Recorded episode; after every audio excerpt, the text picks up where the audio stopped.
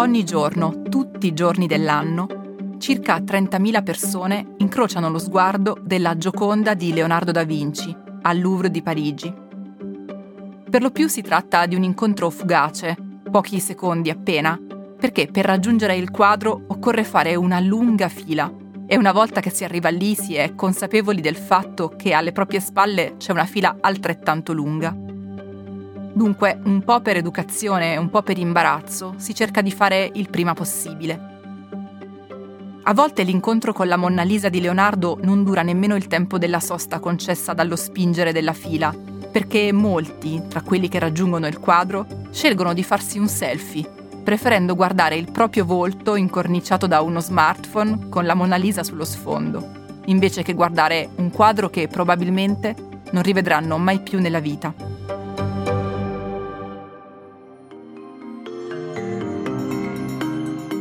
Oggi la Gioconda di Leonardo da Vinci è il quadro più famoso del mondo. Il suo valore è al di fuori di ogni scala, sia dal punto di vista artistico che da quello culturale e iconico. Si dice che se venisse venduta, la Gioconda potrebbe partire da una base d'asta di almeno un miliardo di dollari. Ma sono stime al ribasso, perché oggi la Gioconda è forse il singolo oggetto più prezioso del mondo. Eppure quel quadro unico, famosissimo e inestimabile potrebbe non essere l'unica Monna Lisa dipinta da Leonardo. In giro potrebbe essercene un'altra forse meno bella, meno famosa, meno celebre, meno enigmatica. Eppure, comunque, Monna Lisa di Leonardo da Vinci. Sono Francesca Milano e questo è Coffee News, un podcast di Cora Media promosso da Allianz.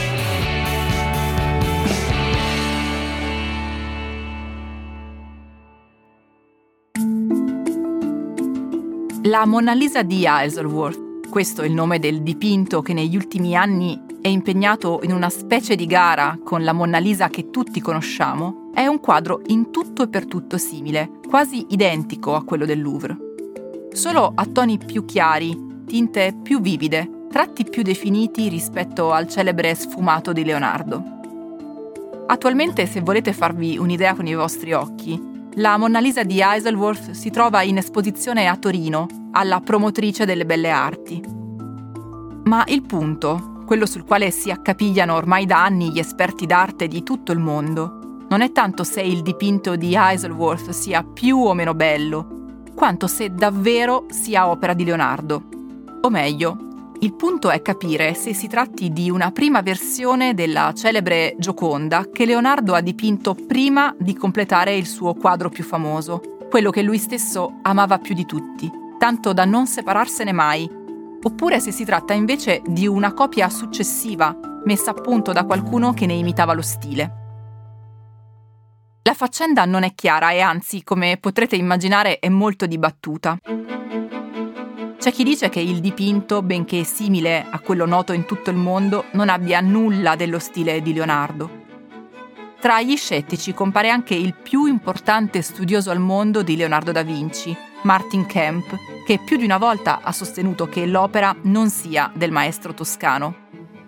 C'è però anche chi sostiene che è noto che Leonardo fosse solito dipingere due versioni dei suoi dipinti, come è successo per esempio con la Vergine delle Rocce, di cui esistono due copie, una al Louvre e una alla National Gallery. E dunque anche in questo caso Leonardo potrebbe aver dipinto due copie dello stesso soggetto. La prima nel 1503, come riportato dal Vasari, e la seconda in anni successivi. Si tratta di un enigma quindi, enigma del quale difficilmente verremo a capo, nonostante a volerlo risolvere siano in molti. Soprattutto gli attuali proprietari della Gioconda di Isleworth. Proprietari che però nessuno sa chi siano. Si sa solo che dopo essere stato comprato da un commerciante di arte inglese di Isleworth nel 1914, da qui il nome, il dipinto è stato nelle mani della famiglia Pulitzer e poi è stato comprato da un consorzio di proprietari anonimi che ha affidato il quadro, la sua promozione e le ricerche sulla sua paternità alla Fondazione Monna Lisa di Zurigo. La questione, se chiarita, avrebbe non solo enormi conseguenze dal punto di vista della storia dell'arte e della cultura, ma anche dell'economia.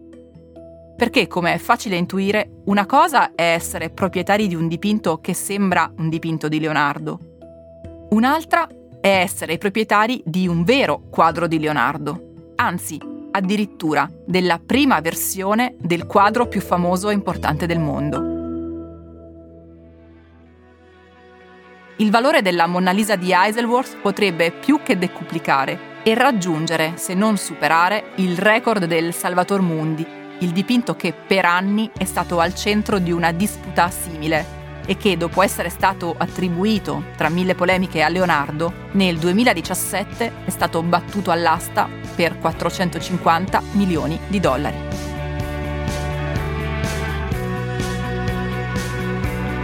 Coffee News è un podcast di Cora News prodotto da Cora Media e promosso da Allianz. Condotto da Francesca Milano, Guido Brera, Mario Calabresi, Simone Pieranni e Lorenzo Pregliasco. La cura editoriale è di Francesca Milano. In redazione Luciana Grosso. La supervisione del suono e della musica è di Luca Micheli. La post-produzione e il montaggio sono di Andrea Girelli. La producer è Monica De Benedictis.